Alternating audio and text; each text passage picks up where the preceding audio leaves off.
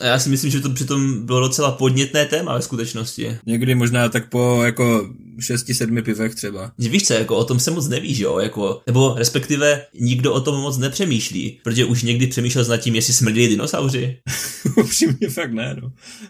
To je takové to téma, o kterém nevíš, že jsi ho chtěl, dokud nezjistíš, že existuje. Jo, pak ho fakt chceš, ale. Pak ho fakt chceš, přesně tak. Mm.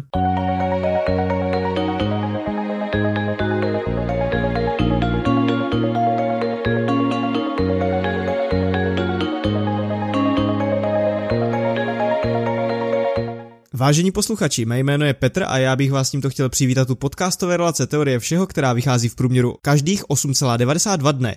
A kde společně s Marou, zdravíčko, a Mikem, ahoj všichni, probíráme věci ze světa internetu, které nás za poslední dobu oslovily. Pokud byste nás chtěli sledovat, můžete tak učinit na našem Facebooku a Instagramu. Zároveň pak můžete k poslechu našeho podcastu využít YouTube, kde v popisku naleznete časové odkazy na konkrétní téma, o kterých se dnes budeme bavit. Tak máte něco, čím byste ten podcast chtěli odpálit, nebo půjdeme hned na ty témata? Já bych to zbytečně nezdržoval a pustil bych se rovnou do témat. Já jsem zvědavý, jak dlouhé to dneska bude. Tuhle debatu vedem každý týden a dneska sázím na to, že to bude spíš kratší díl. No a prvním tématem, které jsem si připravil já, je přechod na D V B T dva. Tak mi povězte, co to je D V B T dva? Kde jste se s ním setkali a kde se s ním můžeme setkat? To říká vždycky ten pán v televizi, že to bude všude plošně v Česku a že si to máme zařídit. Tak to tatínek zařídí. Už to má tatínek zařízené? U nás to má, myslím, tatínek už zařízené, ano. Jako fakt, Majku? Jo, myslím, že to už to dělal. Vy jste normálně vzorná domácnost, to čumím teda. On přeladěval nějak ty kanely a aby to prostě pak už bylo nějak kompatibilní, si já vůbec nevím, já se o televizi nezajímám, takže, ale něco takového s tím dělal, no.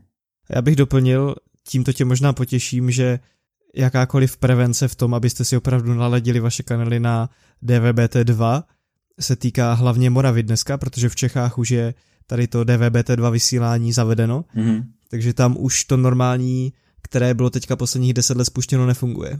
Ale stejně to máš s nějakým předstihem jako pár měsíců. A to ještě nevím, kdy to ve finále dělal. Já taky ne. A vím, že už s tím něco tam už melil. No a co ty, Maro? Vy už máte D V B T dva? Hele, nemáme. A u nás se debata ohledně D V B T dva pojí s takovým rodinným konfliktem, který spočívá v tom, zda pořídit novou televizi či nikoliv. Já samozřejmě zastávám názor, že nová televize by se rozhodně pořídit měla. A to proto, abych si mohl vzít tu starou.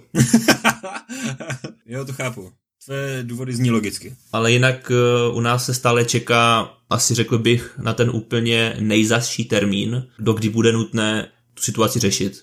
Já si myslím, že dneska je možná na místě, když se trošku pobavíme i o budoucnosti televize jako takové, protože jedna věc je přechod na D V B T dva, o kterém já vám tady určitě něco řeknu, co to znamená v kontextu vysílání a tak obecně, ale ve skutečnosti je i zajímavé to, že ve finále se možná za dva až tři roky zase budou pořizovat nové setoboxy. To vážně? To proč jako? Z jakých důvodů? Já se k tomu dostanu. Já nejdřív se vás ještě zeptám, jestli si myslíte, že televize jako taková má budoucnost.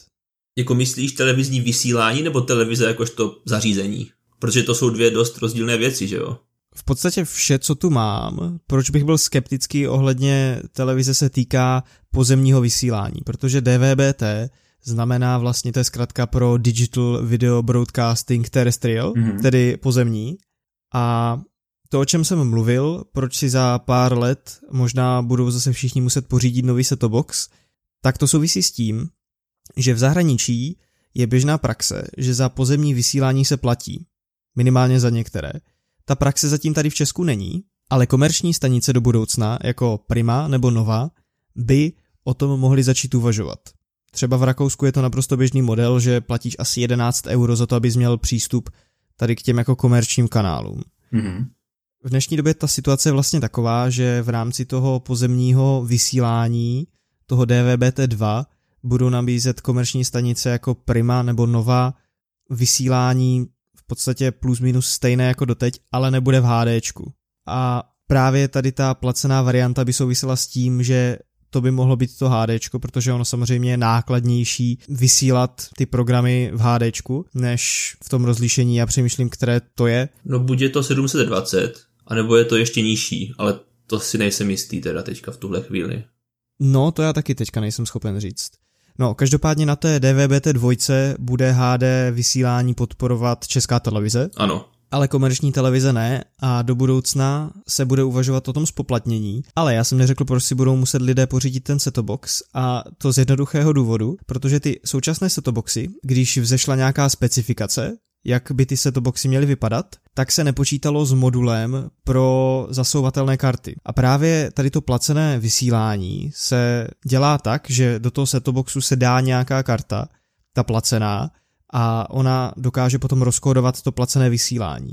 Bohužel v těch současných set-top boxech na to D V B T dva tady ten modul není, protože to z nějakého důvodu nebylo ve specifikacích, takže to potom zase zaplatí koncový uživatele, kdyby k tomu došlo. Takže ve finále ta situace bude taková, že... To je radost, no. No, ano, že buď se budete dívat akorát na Českou televizi, pokud se budete chtít dívat na Novu nebo na Primu, tak si budete muset koupit nový set-top box. Jo, jako říkám, že je to radost, protože vím, že teďka třeba prarodiče si po Vánocích kupovali nový set-top box právě. A už vidím prostě, jak budou nadšeně za tři roky kupovat nový, jo. To je... Ono ta situace, jestli se k tomu Nova a Prima uchýlí, obecně ty komerční stanice, bude souviset hodně s tím, jaký postoj k tomu budou mít operátoři, kteří to vysílání provozují. Zatím tam ty náznaky nejsou, ale jak jsem zmiňoval Rakousko, tak tady ta praxe je vlastně i na Slovensku. Takže... Jako nebylo by překvapivé, kdyby se lokální televize uchýlily k něčemu podobnému. Možná je to jenom otázka času, no. No a teď k té budoucnosti toho pozemního vysílání. Co si o to myslíte? Já se vás na to chci zeptat i v kontextu toho, že vlastně každá domácnost, pokud má televizi, tak platí měsíční koncesionářský poplatek, mm-hmm. který činí sto třicet pět korun. Pokud má televizi? Ono to funguje tak, že to platí každá domácnost, ale pokud nemáš televizi, tak můžeš podat jakési odvolání, nějaké čestné prohlášení a potom to platit nemusíš, jo. Ale většinou se počítá s tím, že každá domácnost má televizi, takže to platíš, a pokud to nechceš platit, tak musíš podat tady to čestné prohlášení, že tu televizi nemáš. A zároveň potom tedy platíš i koncesionářský poplatek za rozhlas, který činí čtyřicet pět korun. Takže ve skutečnosti vůbec nezáleží na tom, jestli se na té televizi reálně dívám na nějaké vysílání nebo nedívám, ale zkrátka, jakmile mám ten hardware jako takový, tak už bych měl platit. Chápu to správně? Jo, tohle přímo souvisí s vlastnictvím televize. Vůbec se na tu televizi nemusíš dívat, ale souvisí to s tím, že ji vlastníš. Já nevím, mně tohle přijde divný prostě. To je divný, no. Ale ono to tak je jako od pradávna, to není žádná novinka. Jo, jo, jo. A ono zase jako, ono to zase poskytuje takové benefity, že jak máš jednu televizi, tak už jich můžeš mít kolik chceš, jo. Takže, ale tu jednu musíš platit. A není to náhodou tak, že když podáš to čestné prohlášení a přesto nějakou televizi vlastníš, tak na to stejně nikdo nepřijde. No to nepřijde, ale od toho se to jmenuje čestné prohlášení. Jasná, tady nechceš říct, že bych podal čestné prohlášení a nebylo by čestné. Ne, já... se od tohohle zcela distancuji, to za prvé. Za druhé, nikoho nenavádím, aby tohle dělal. Já se na to ptám čistě ze zajímavosti, no, aby jsme si rozuměli. Nicméně mm-hmm. k tvé otázce dokážu si představit, že bych neměl televizi jako takovou, jako myslím tím ten hardware, ale spíš bych ji teda chtít měl, byť bych na ní pravděpodobně nic nesledoval. To byla konstrukce věty, tyjo, že jsem se v tom úplně ztratil. Já jsem se taky malinko ztratil, ale nicméně, jestli se budeme bavit jako o televizním vysílání, tak mi přijde, že s tím jako nastupujícím trendem těch internetových televizí, kdy si můžeš prostě předplatit v podstatě to, co chceš sledovat, vysílání, jak ho známe dneska, si myslím, že by do budoucna mohlo jako možná začít ustupovat. Myslím si, že výjimku by mohly tvořit třeba zpravodajské kanály, jako máme Č T dvacet čtyři nebo nějaké C N N a takové, kdyby prostě fakt dvacet čtyři hodin denně jelo nějaké to zpravodajství, ale myslím si, že postupem času, kdy jakoby ta generace, která je prostě zvyklá se dívat na televize, jako třeba každý večer se tam rodina sejde, dívá se na nějaký prostě na nějakou ordinaci nebo já nevím na co, jo. Takže tady toto by mohlo ustoupit, protože kdo se dívá třeba od jako devíti rána na televizi, že jo, když tam jdou nějaký zbytečný seriály. Prostě to jsou jako lidi, kteří možná mají nějakou odpolední nebo tak, ale myslím si, že prostě tady toto bude na ústupu s tím nastupujícím trendem jako internetových televizí, kdy si budeš moct předplatit to, co chceš sledovat právě. Jako hardware televize si myslím, že jako budoucnost má určitě pořád. Ať už prostě k využívání právě na sledování těchto předplacených internetových televizí, nebo ke konzolím, nebo cokoliv. Já ti přesně řeknu, kdo sleduje televizi dopoledne. Nemocné děti, co koukají na Lensen a spol. No, to je pravda, ano. Neříkej mi, že to ještě běží, to už nemůžu dávat.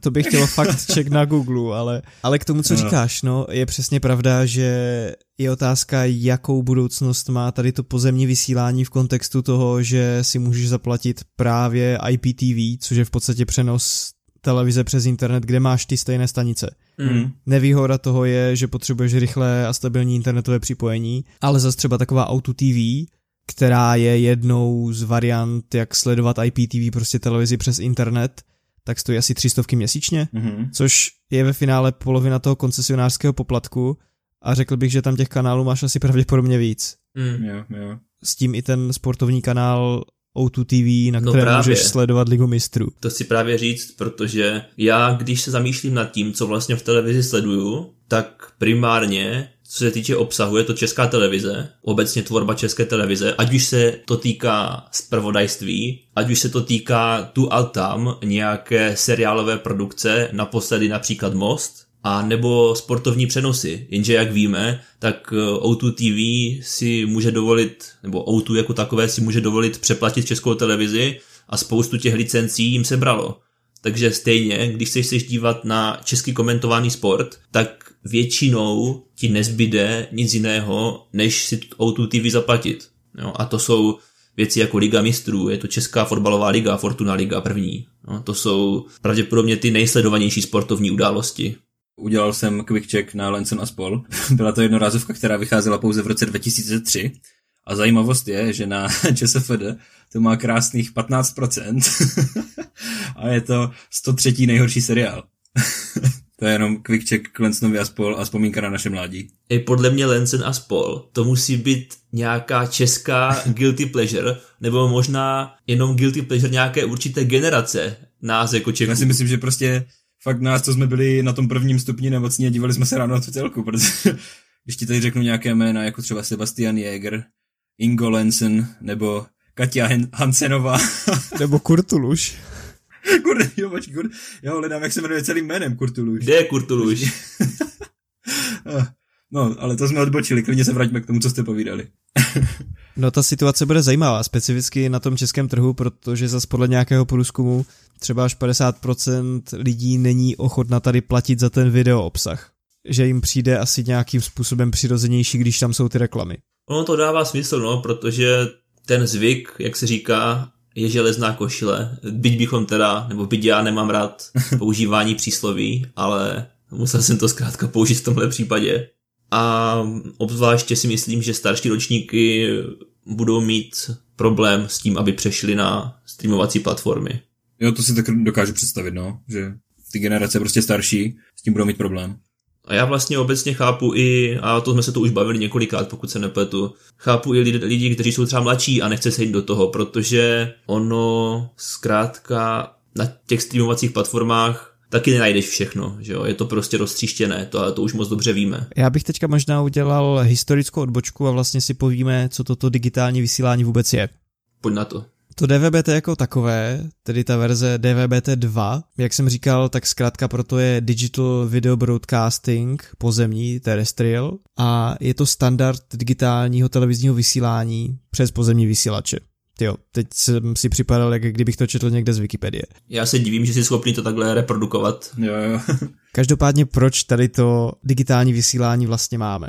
Je to úplně jednoduché. Já jsem viděl krásné video od Českých radiokomunikací, myslím to bylo. A to, že v podstatě přenosové pásmo je jako dálnice a když, a dejme tomu, že v určitých pruzích teďka frčí po té dálnici to televizní vysílání, to D V B T, které aktuálně máme. Jenže je potřeba uvolnit určité pruhy pro nové pět G sítě a tak se přichází tady s tím novým standardem D V B T dva, který má lepší kompresi, to znamená, že více tady těch pruhů se dá stáhnout do jednoho, který bude rychlejší. Na tom videu od Českých radiokomunikací je to fakt moc pěkně vidět.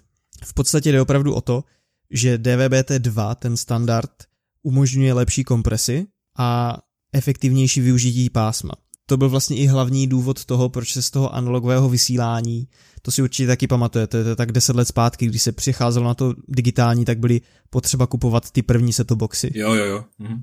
Proč se přecházelo? Protože analogové vysílání mělo velký problém s tím, že, že to vysílání muselo být hodně vzdálené od sebe, aby se nějakým způsobem nepřekrývalo a každý kanál potřeboval velkou šířku toho přenosového pásma a tak byl velmi omezený počet kanálů. Zároveň tam docházelo k větší degradaci obrazu, ale to je sekundární věc a proto se přecházelo na to digitální, které v podstatě umožnilo tvorbu multiplexů. To znamená, že zatímco v té předchozí době v tom analogovém vysílání každý kanál musel mít vlastní přenosové pásmo, tak to digitální vysílání díky kompresi, ono hodně dlouho byl problém, když se snažilo vymyslet, jak to digitální vysílání udělat, tak byla problém komprese. Ale v okamžiku, kdy přišel M P E G, tak umožnil ty data zpracovat, tam snad docházelo ke kompresi jako stokrát menších dat, než původně těch, co se měly vysílat, tak to umožnilo nacpat do jednoho toho přenosového pásma v podstatě i víc kanálů, a tomu se říká multiplex. To znamená, že když přijímáte jeden multiplex, tak na tom multiplexu běží Česká televize jednička, dvojka, sport, Č T dvacet čtyři a tak. A to dříve jeden takový kanál byl vyhrazen prostě pro jenom Č T jedna během toho analogového vysílání. Když to teďka v jednom tom kanále prostě sviští opravdu několik těch kanálů. No a u té D V B T dva se to zase zužuje ten prostor, protože bude přicházet teďka v následujících letech ta pět G technologie a to je důvod, proč tady ta změna byla potřeba udělat, ale já se vás ještě zeptám jinak, kdo si myslíte, že za tuto změnu může? Nezeptám se co, ale kdo? Tak to se nechá podat. Za všechno může Kalousek, podle mě. Přesně tak, to je, to je pravda. Mně se líbí, že jsi šel do politiky, pátry tam trošku ještě dál. Já fakt nemám tušení, vůbec nevím. No kdo může za všechno špatné, kdo může za pomazánkové máslo? No vždyť to říkám, Kalousek. Kalousek, no. Nebo že by to byl Andrej. No jako ano, je to Evropská unie, ale prostě Kalousek, chápeš? Jo, dobře, tak už si rozumíme.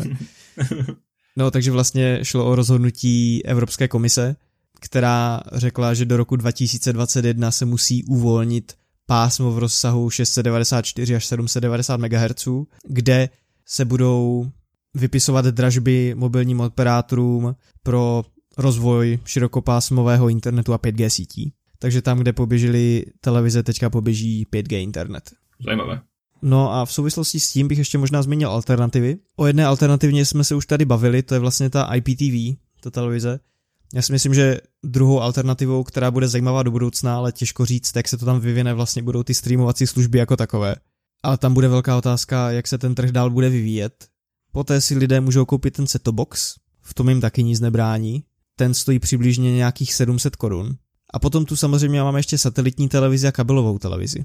Tak, tak. S tím jste někdy přišli do kontaktu? Nebo máte to pozemní vysílání? My jsme měli kabelovku kdysi dávno. Prarodiče ji mají. A právě tam mají vlastně takovou taky krabičku, což asi není úplně set-top box, ale je to nějaký satelitní box. A do něj právě vkládají tu kartu, která je slouží jako potvrzení, že teda jsou platícími klienty té kabelovky, nebo satelitu. No, takže každá ta služba vlastně má své výhody, nevýhody hmm.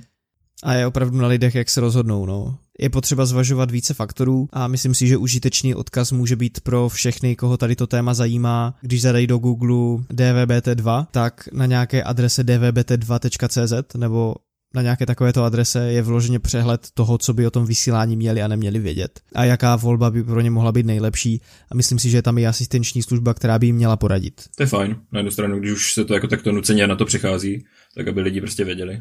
I když říkám, většina republiky už to má za sebou jo, jo. a čeká to tedy hlavně Moravu teďka. V nejbližší době, to bude cca za měsíc, to bude v Jihomoravském kraji, čekat to Brno třeba. Mhm. A to by za mě bylo vše. Velmi výživné téma, Peťo, děkujeme. Poučné, poučné velmi. Víte, jak dlouho mi trvalo udělat si na to ten průzkum, abych všemu porozuměl, abych porozuměl tomu, co je to multiplex, abych si udělal pořádek v hlavě, co je to A T V, C A T V, D V B T, D V B S, D V B C. Borci, nemáte ani tušení. Určitě to nebylo tak dlouho, jak já jsem stříhal minulý díl podcastu. Je pravda, že já jsem během toho stihl i něco vidět za ten uplynulý týden, ale o tom asi více na konci. Mm-hmm. A teď si povíme něco o jaderných motorech pro vesmírné lodě. Je tomu tak, podíváme se na projekt jménem Draco. Je to projekt agentury DARPA, což je agentura amerického ministerstva obrany. Doslovně DARPA znamená Defense Advanced Research Projects Agency. Jo, tedy nějaká jako agentura právě tady těch pokročilých obranných výzkumů. Já si myslím, to je taková ta agentura, kde bys hledal hvězdnou bránu nebo něco takového. Přesně tak, přesně tak. Její výzkum a tak dále, oblast padesát jedna a tak. Já čekám, kdy do toho vstoupí ten Ashtar Sheran a, a vesmírní ještírci a tady tyhle ty věci. Já si myslím, že oni na tom celou dobu nějakým způsobem spolupracují. Přesně. Já si taky myslím. Však oni jsou zavření v té oblasti padesát jedna, akorát oni si lidi pak vykašlali na ten náběh, tak... Přesně, to je pravda. Mm. Se to nedozvíme, no. Ne, Ashtara Sherana můžeš potkat normálně v Česku. Jo, ten ale... zavřený není. On má nějakou flotilu, ne? Přece. No to jo, ale ta myslím teďka zrovna odletěla. No. A, to je smůla. Já, já se v tom tak nevyznám, takže... To je smůla. Jsme asi odkázáni na DARPu. Je to tak. No a jak už si zmínil, tak ten projekt Draco je vlastně projekt na vesmírné lodi s jaderným pohonem. To Draco, zase abych přiblížil, znamená Demonstration Rocket for Agile Cislunar Operations, neboli nějaká jakoby demonstrativní raketa pro nějaké hbité operace mezi zemí a měsícem, to znamená to slovo Cislunar. Tak to byl takový doslovný překlad, Majku, trošku. No tak jako prostě snažím se to přiblížit, jak nejvíc to jde. Já bych chtěl hrozně mít tu práci toho člověka, který vymýšlí tady ty názvy. Že jo, že jo. A potom to verbuje na ty různé slova, co pro to může použít. Přesně, to oni si řeknou prostě, tak třeba by se to mohlo jmenovat Draco a teďka co dáme pod jednotlivé písmena, no tak. Ale fakt, co tak je, to není naopak. To bylo dokonale vys- popsáno v první epizodě první série Agentů Shieldu, myslím. Jestli si to pamatujete, nebo jste někdy viděli. Viděl, ale už je to tak dávno, že nemám vůbec tušení.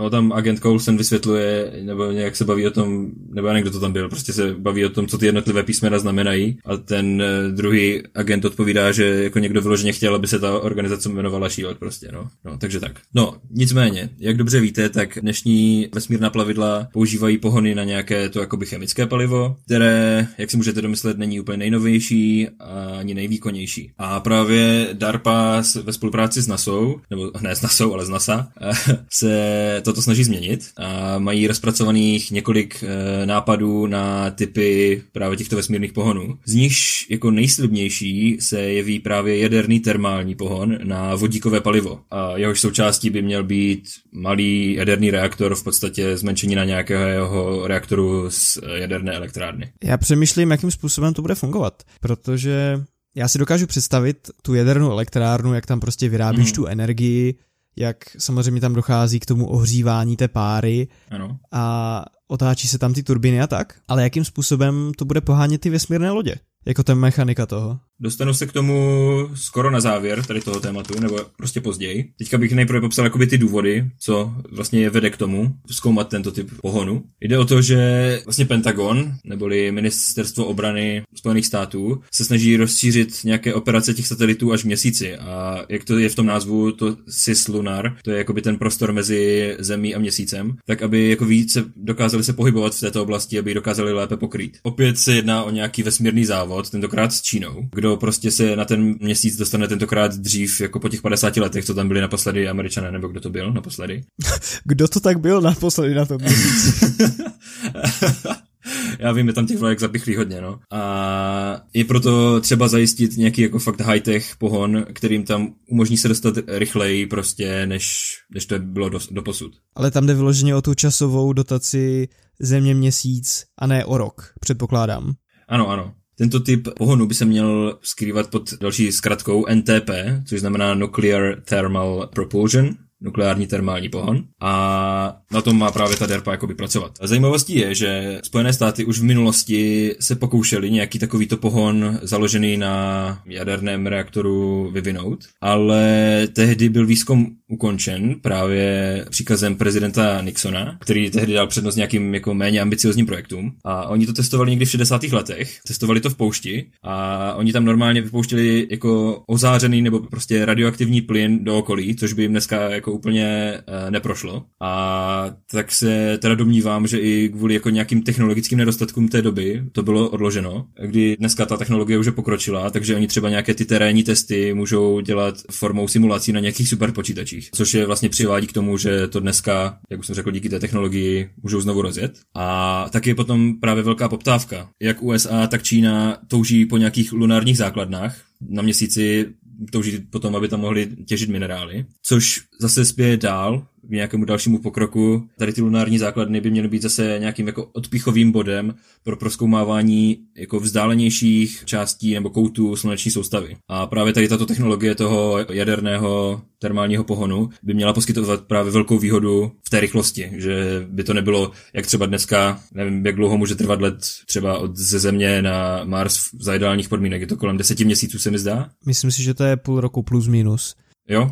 No. Jak jsme se o tom bavili teďka pár dílů zpátky vlastně, že teďka v létě nastanou ty reální podmínky, tak myslím si, že ta ano. sonda tam letí plus minus šest měsíců, ale je možné, že když tam bude lidská posádka, tak to ovlivní tu celkovou dobu, kterou tam ta sonda poletí. Je to tak, no. Takže jde právě o jako zkrácení tady té rychlosti. DARPA na tento výzkum požaduje na rok dva tisíce dvacet jedna dvacet jedna milionů dolarů právě na tento projekt Draco a již letos jí kongres schválil dotaci deset milionů dolarů. Když se jim zadaří, všechno půjde podle plánu nějakým způsobem, tak už by příští rok právě v tom roce dva tisíce dvacet jedna mohli začít stavět komponenty a dávat to všechno dohromady a mohlo by začít nějaké testování, které když bude úspěšné, tak už bude DARPA předávat tady tuto technologii americkým jako vzdušným silám, které už je budou využívat pro ty lety právě Země, Měsíc a zpátky. Mně přijde fascinující ten jako hodně nízký rozpočet, jako deset milionů a celková dotace nějakých dvacet jedna. Je to tak, no. Že mi to přijde skoro nic. No, jako by to je deset letos a za rok dvacet jedna, takže třicet jedna, jo. Ale jako ano, máš pravdu, že to jsou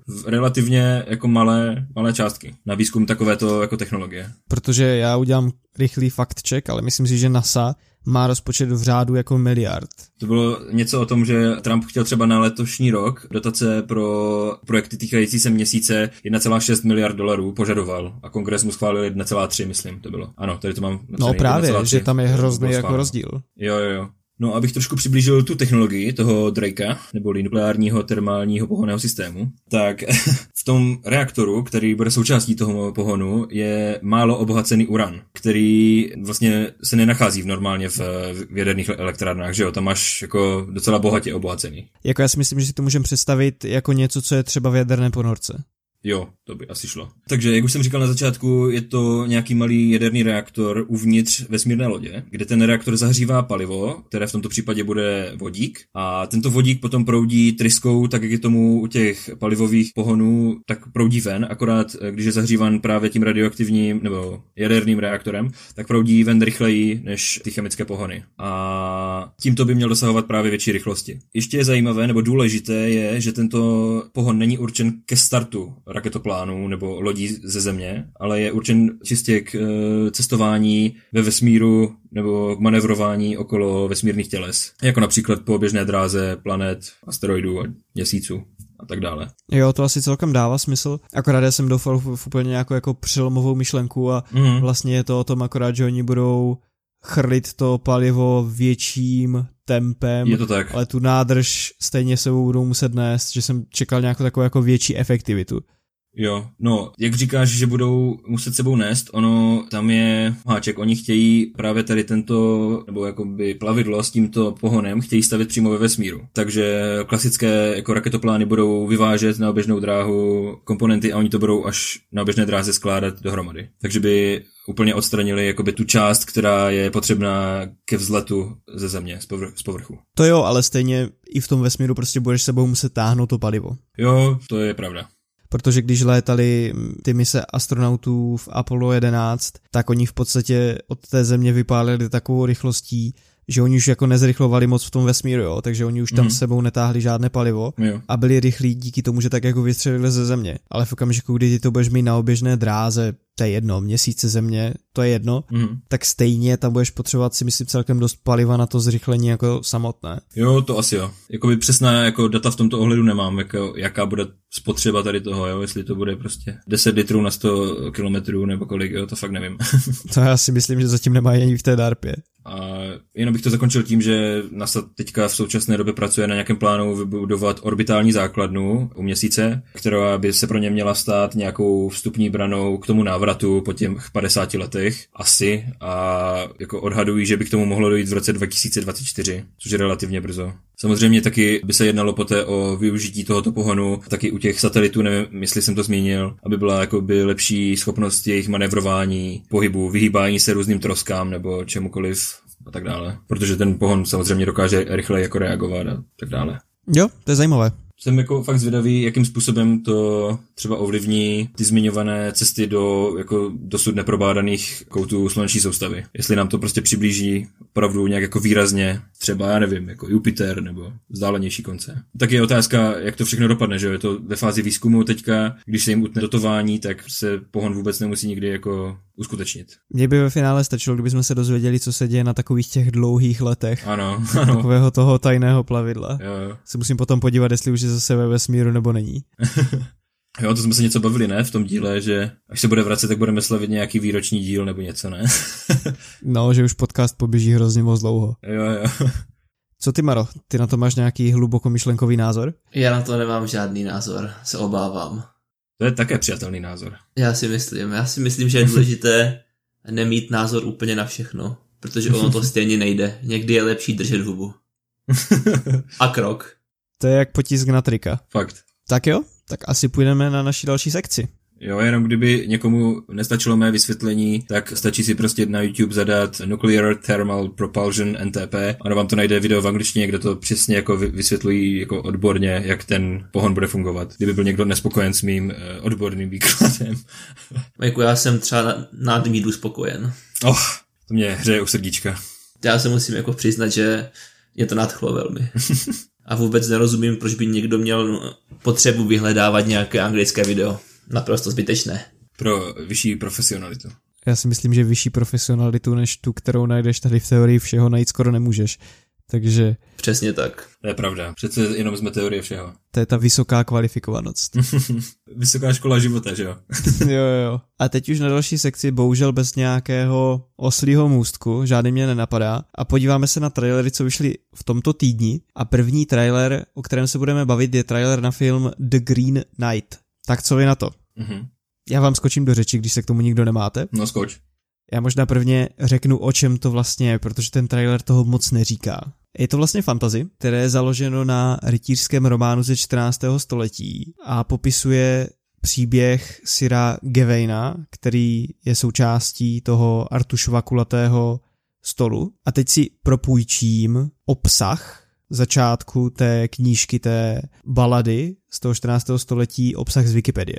Abych vám to přiblížil. Přibliž. Příběh Sira Gawaina začíná na Nový rok na dvoře krále Artuše v Kamelotu. Zatímco všichni hodují a vyměňují si dary, do síně vjede obrovský zelený rytíř na koni. Je vyzbrojen sekirou a navrhne následující hru. Kterýkoliv z rytířů má právo zasadit mu sekirou jednu ránu, ale pod podmínkou, že zelený rytíř do roka a do dne úder vrátí. Sir Gawain, nejmladší z Artušových rytířů, výzvu přijme a jediným úderem mu sekne hlavu.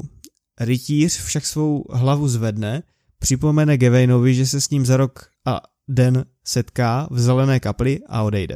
A to, co bude následovat, bude pravděpodobně i obsahem toho filmu, na který jsme viděli trailer. Mm-hmm.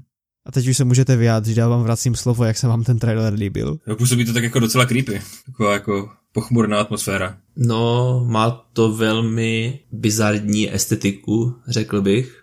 A já, když jsem ten trailer viděl, tak jsem si akorát říkal, aby ta podivnost nebo bizarnost nebyla to jediné, čím ten film, nebo je to film, že jo? Mm-hmm. Není to seriál, je to film. Čím ten film bude zajímavý. Že to si myslím, že by byla škoda. Protože jako jinak to vypadá docela zajímavě. A je to třeba věc, o které jsem vůbec nevěděl, že existuje, takže by mě vlastně zajímalo, kde jsi na to narazil, Peťo? Já bych řekl, že jsem na to narazil tam, kde narazím na spoustu věcí, a to na Redditu. To asi dává smysl, no. Ale klikl jsem na to celkem náhodou, takže jako bylo to dílo štěstiny. A jenom díky tady té štěstině jsme tento týden mohli mluvit o nějakém traileru, protože další trailer už připravený nemáme. Hmm. Já bych ještě dodal, že jako na mě to působí jako tak, že to má skvělou atmosféru. Mě to trošku připomíná ten trailer na Hellblade dva.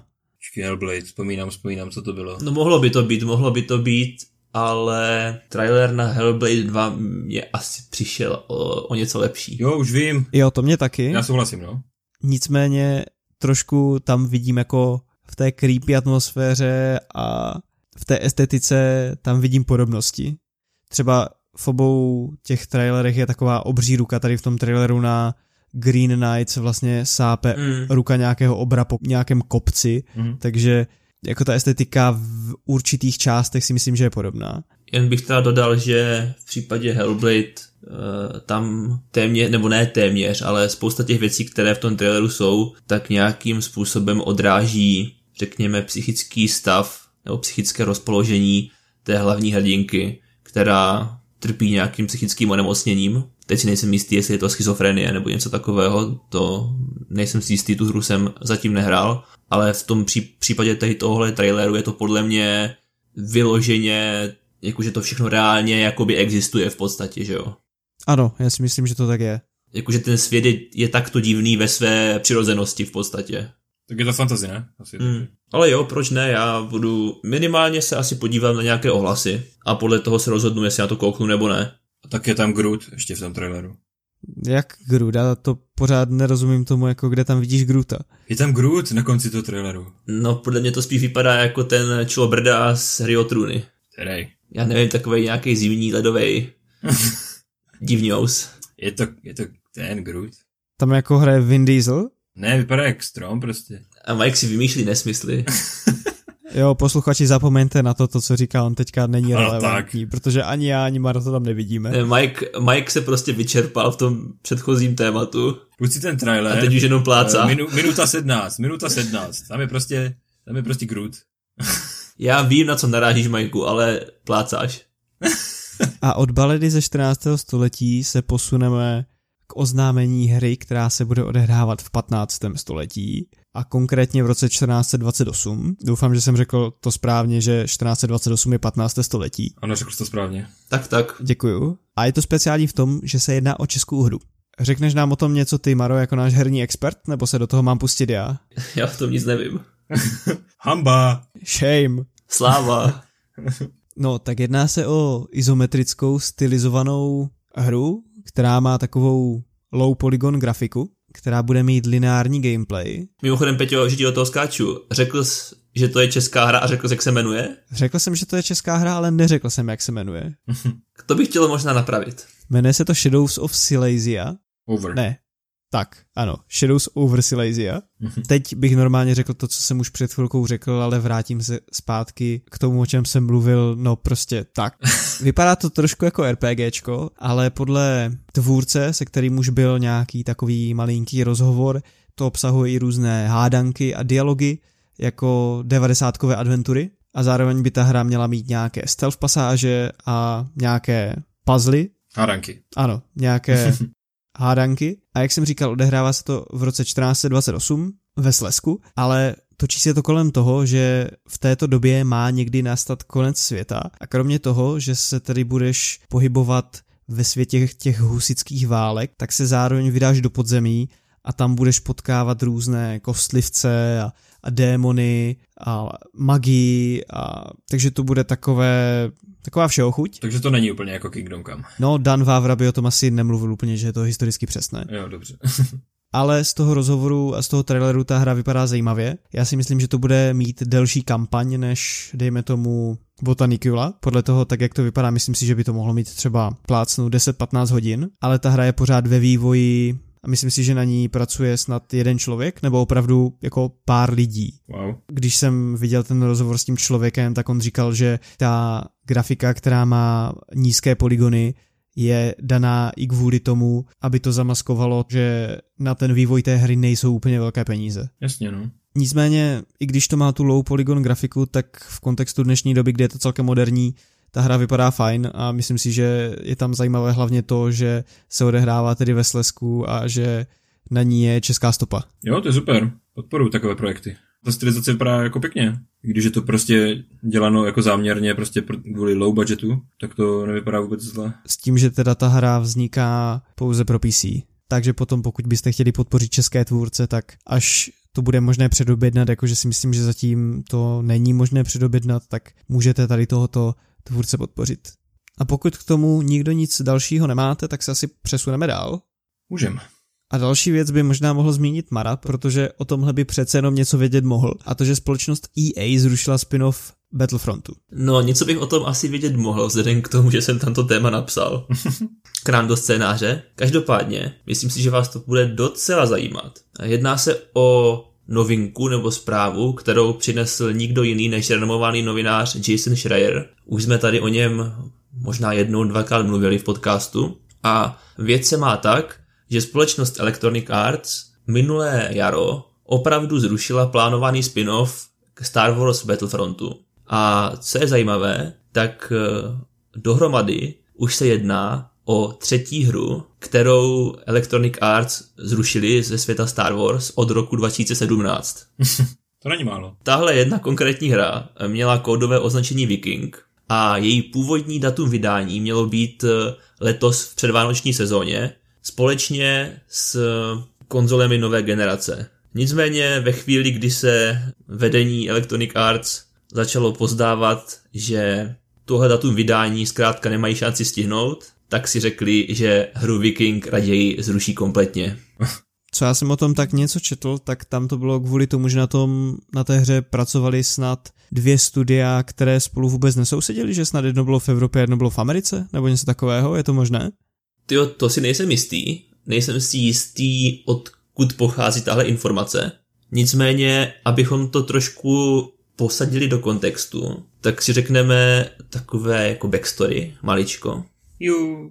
A začneme v roce dva tisíce patnáct in a galaxy far away v San Francisku, kde studio Visceral Games dva roky vyvíjelo Star Wars hru, která se jmenovala Raktak. Její šéfkou byla Amy Henning, která je známá díky sérii Uncharted, takže velmi zkušená game direktorka. Nicméně tahle hra byla zrušena, ale aby veškerá ta práce, která do toho projektu Raktak šla, nepřišla vniveč, tak většina těch asetů, nebo minimálně značná část asetů té hry se přesunula do jiného studia, kanadského E A Vancouver, kde se začalo pracovat na úplně nové Star Wars hře v otevřeném světě. A tahle hra měla kódové označení Orca, byla ve vývoji zhruba v průběhu roku dva tisíce osmnáct, než ji opět v Electronic Arts zrušili. A tak nějak prostě začaly práce na třetí Star Wars hře s kódovým označením Viking, která byla právě pojatá jako spin-off k Battlefrontu, a tento spin-off měl přinést nějaké minimálně prvky otevřeného světa, takže asi to nebyla kompletně hra s otevřeným světem, nebo hra s kompletně otevřeným světem, ale minimálně s nějakým, řekněme, částečně otevřeným světem. A teď se možná dostáváme právě k tomu, co jsi říkal ty, Peťo, protože Electronic Arts požádalo o pomoc další studio, které na téhle hře mělo pracovat. Takže kromě E A Vancouveru se ještě přidalo londýnské studio Criterion, které bylo v minulosti známé herními sériemi jako Burnout a Need for Speed, no, ale to není podstatné, protože ti zaměstnanci, kteří pracovali na, na projektu Viking a kteří pracovali na Burnoutu, to jsou úplně jiní lidi, takže to není až tak podstatné, to je jen spíš tak pro kontext. A zkrátka jde o to, že tam probíhala nějaká taková jako preprodukční část, prostě různé prototypy, designování a tak dále a tak dále, a už v té době došlo k problémům, kdy z nějakých logistických důvodů, a tady je přesně to, co ty zmiňuješ, Peťo, z těch logistických důvodů, s ohledem na to, že na, že na té hře pracovali dva různé týmy v odlišných částech světa, tak ten vývoj prostě nešel podle představ. Bylo tam, řekněme, nějaká třenice různých nápadů, které byly protichůdné, neladily k sobě, což zkrátka ve výsledku vedlo k tomu, že ten projekt neměl šanci stihnout letošní předvánoční sezónu a byl tedy v první polovině roku dva tisíce devatenáct zrušen. R I P. F. Nicméně, co stojí za to říct, ať, no, ne, to, to, mám, mám, mám tu i nějaké pozitivní zprávy, ale ty si nechám až nakonec. Teď se dostanu ještě k něčemu, což je velmi důležité v tomhletom příběhu Electronic Arts, protože od roku dva tisíce třináct má Electronic Arts exkluzivní smlouvu s Disney, aby mohla tvořit takzvané core video games. To znamená hry pro ty velké konzole a pro, pro počítače. A je třeba si uvědomit, že od roku dva tisíce třináct společnost E A vydala tři hry. Z toho dva nepovedené Battlefronty a potom Jedi Fallen Order, tu příběhovou hru mm-hmm. od studia Respawn. Takže za sedm let jsme se dočkali v podstatě jedné kladně hodnocené hry, ať už z pohledu fanoušků nebo z pohledu kritiků. Někteří by sice mohli namítat, že obzvláště Battlefront dva je v dnešní době už troš dost jiná hra, než byla, než byla při vydání, protože jak víme, tak tam byly obrovské problémy s mikrotransakcemi, ta hra to prostě schytává na všech frontách. Já si dokonce,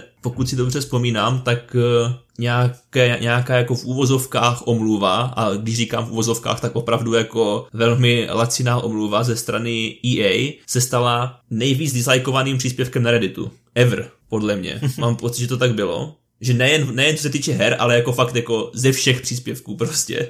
A to si nejsem úplně jistý, ale každopádně jako prostě jako masy lidí tam nabíhali a uh, downvotovali, jak zběsilí. Když jsme u toho Battlefrontu, já přemýšlím, já jsem hrál Battlefront jedna nebo Battlefront dva? Hrál jsi ty moderní Battlefronty, jako některý z těch moderních? No, no právě, hrál jsi ty nový? Ano. Tak to spíš si myslím, že hrál jedničku. Já, já mám pocit, že jsme všichni tak nějak zkoušeli tu jedničku. Já si uvědomuji, že byl něco jako Free Weekend a tam jsem zkoušel asi snad jako jednu sněžnou mapu a potom jednu nějakou písečnou. Já bych řekl, že to mohla být ta jednička, no. Já jsem hrál ten starý dvojku, to bylo super. Fakt? Jo, jo, ale to byly ty staré, já nevím, ze kterých je to roku, dva tisíce plus, něco, nevím. Tak však ty staré jsou hodnocené úplně jako lahůdky, že jo? To jsou jedny z nejlepších Star Wars her. Jo, ta dvojka byla super, jako. A když se to hrálo po lance, wow. No nicméně teďka údajně ta Battlefront dva je prostě hodně vylepšená, oni neustále dělají updaty, přidávají nové mapy, nové herní módy, dělají nějaké bugfixy, jo, takže údajně Battlefront dva je prostě v současné době jako v docela dobrém stavu, ale tak na druhou stranu koho to zajímá, že jo, když prostě během vydání prostě ta hra nestála za nic a většinou to funguje tak, že právě v době vydání se ti k té hře dostane co největší publikum, pak už to jde jenom dolů, jako co z toho, že to prostě za dva roky oni dají, dají trošku do pořádku, jo, takže... Já se ti tady dovolím kontrovat. Pojď, pojď, pojď do mě. A dám ti proti příklad, a dám ti proti příklad No Man's Sky. Hmm. To je pravda. No tak samozřejmě, ale těch her je víc takových. Já mám pocit, že třeba i Rainbow Six Siege, pokud víte, o co zhruba jde. Jo. Je to hra, kterou bych tak jako úplně, ne, ne, že by to bylo to samé, ale dejme tomu, že bych ji přirovnal k CSku, jako říkám, nedá se to srovnávat, ale dejme tomu úplně v nějakých jako základních konturách. Tak ta taky, ale vlastně i, ale vlastně i to CSko, že jo, i vlastně C S jedna šest, teda C S jedna šest, C S G O, taky z začátku vůbec nemělo tu trakci a chytilo ji potom až mnohem později od vydání. A to samé platí i o tom Rainbow Six Siege, to samé platí i o, dejme tomu, i když, víš co, s tím No Man's Sky ve skutečnosti, oni tu hru možná teďka jako otočili a pro, v prodejích se jí daří, ale nejsem si úplně jistý, jestli ta hra někdy teďka se alespoň přiblížila k těm číslům hráčů nebo počtu hráčů, kteří hráli v době vydání, protože když ta hra vyšla, tak ta hra prodávala obrovské množství kopií. To byly snad nějaké miliony kopií, co ta hra prodala a z začátku ji fakt hrálo obrovské množství hráčů a teď už ji tolik hráčů nehraje, byť je to v podstatě úplně jiná hra, že jo? No Man's Sky dneska a No Man's Sky před těmi lety v době vydání, to se nedá vůbec srovnávat. Za posledních třicet dní je průměr hráčů No Man's Sky šest tisíc dvě stě osmdesát devět celá pět. No a já si hmm. myslím, že v době vydání to mohlo být třeba dvě stě tisíc. Třeba dejme tomu na Steam, jenom na Steamu, jo. Jako, ale to, víš co, obecně to tak funguje, jo. U her to prostě funguje tak, že když hra vyjde, tak, že jo, všichni si jdou koupit, prostě všichni prostě naskáčou, naskáčou do té hry a pak, že jo, protože ji hrají, většina lidí hraje prostě tu dobu, kdy ta hra vychází a pak už se třeba přesunují k něčemu jinému. A zajímavý příkladem je třeba Zaklínač, Zaklínač trojka, který i díky tomu seriálu překonal čísla nebo počet hráčů, které měl při vydání na Steamu. To je dobrý. Takže jako uh, Zaklínač tři to ještě takhle jako otočil, ale jak říkám, obvykle to tak nebývá, takže když budu jako přísný, tak Electronic Arts vydali v podstatě jednu, řekl bych jako u hráčů i u recenzentů oblíbenou hru a to je Jedi Fallen Order za sedm let. Hmm. A já si říkám... To je smutné. Nemyslíte si, že by Disney měl trošku přehodnotit tohle stanovisko, protože já mám pocit, že, ta je, že to je snad nějaká desetiletá smlouva exkluzivní, kterou má Electronic Arts z Disney. Nemyslíte si, že by ji měli přehodnotit a umožnit vývojářům jakýmkoliv, aby na těch Star Wars hrách pracovali? Hrozně záleží na číslech, na těch prodejních. jako ve finále nezáleží na tom, jestli je to flop nebo ne, ale záleží na tom, kolik se toho prodalo kopií, a řekl bych, že tam to úplně netrpí. No počkej, ale já mám pocit, že uh, tenkrát, uh, protože u toho Battlefront, u toho Battlefrontu dvojky, a já si teďka nejsem úplně jistý, jestli je to pravda nebo ne, ale minimálně se to říkalo, že Disney byl tak nespokojený s tou odezvou vůči těm mikrotransakcím, že tlačil na E A, aby ty mikrotransakce zrušili. Jo, to si myslím pamatuju, že něco takového se psalo na netu. Což se potom na konci, nakonec stalo, že oni ty, oni ty mikrotransakce opravdu zrušili potom po nějaké době na základě uh, toho, toho backlashe ze strany fanoušků prostě. Jo, takže fakt to zrušili a podle toho, co jsem četl, tak uh, možná i na popud Disneyho, protože tomu se fakt nelíbilo, jak uh, negativní P R se kolem té hry šíří. Dívej se, jak se mluvil ještě o tom No Man's Sky, jak byl ten průměrný počet hráčů, těch šest tisíc, tak v tom srpnu dva tisíce šestnáct, když ta hra vyšla, tak to bylo třicet šest tisíc, jo? třicet sedm. Okay. Takže to bylo několikrát víc, ale nebylo to třeba sto tisíc nebo tak.